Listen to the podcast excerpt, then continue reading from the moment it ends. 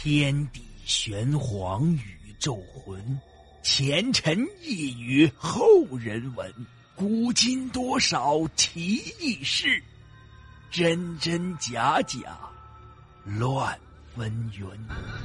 彻夜难眠的夜晚，让大圣带给您不一样的民间故事。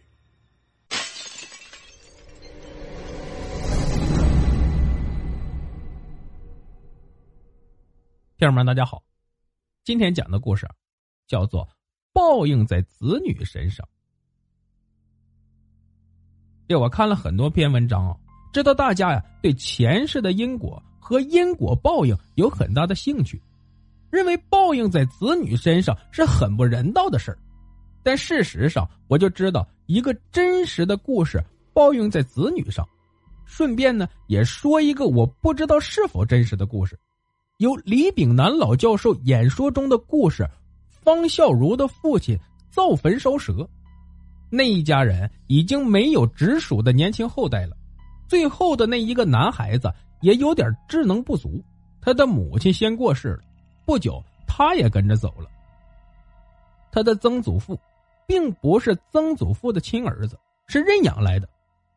祖父在清朝为官，却帮助有送钱给他的人。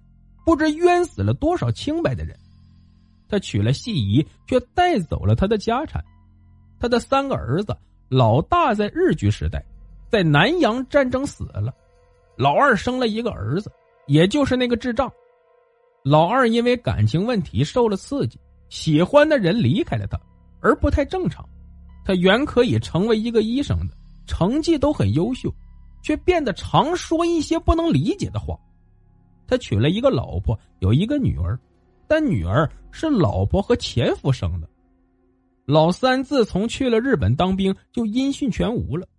他的女儿年轻的时候，丈夫脚受伤，辛苦的过日子，老了有一个媳妇儿，这又不孝顺，儿子呢也不太管他，自己经营杂货店，过完辛苦的后半生。不过他倒是有一个孝顺的女儿及孙女。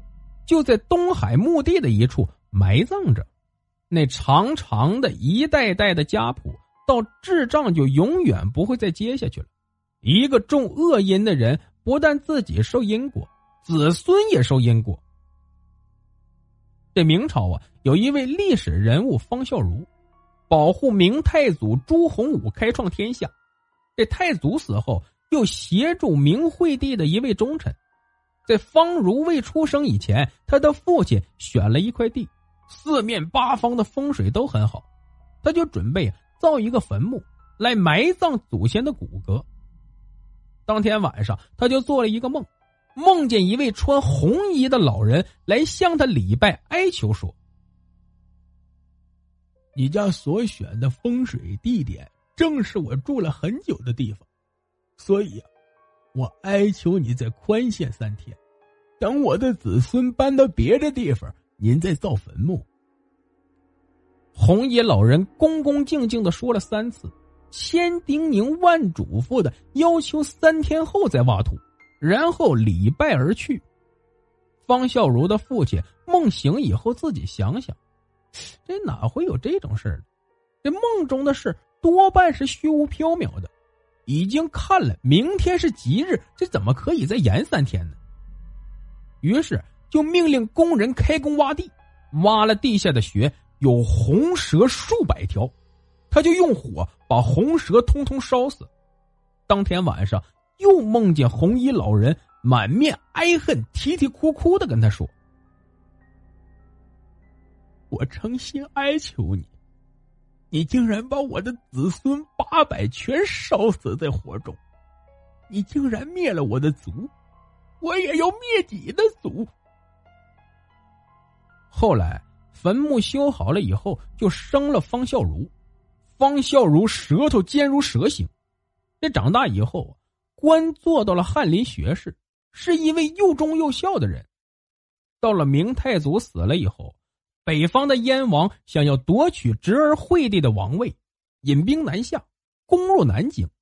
这一切的文武百官都投降了，只有方孝孺不肯投降，燕王就命令方孝孺写榜文，昭告天下说：“说燕王为保护明朝江山而攻下南京城。”这方孝孺写燕贼篡位，就这样触怒了燕王，说：“你不怕灭你九族吗？”方孝孺回答：“灭十族怎么样呢？”燕王大怒：“好，我就灭你十族。”但是燕王一想，这只有九族，没有十族。燕王想一想，他有老师也算上一族吧。方孝孺是红衣老人来投胎，也就是八百红蛇的首领。这一次燕王杀的十族共计正好八百人，与烧死的八百条蛇是同一个数目。这是巧合也好，还是确有其事也罢，不知手机前的您对因果报应这个事儿是怎么看的呢？好了，故事就讲到这儿。节目的最后啊，别忘了点赞、评论、转发，感谢您的收听。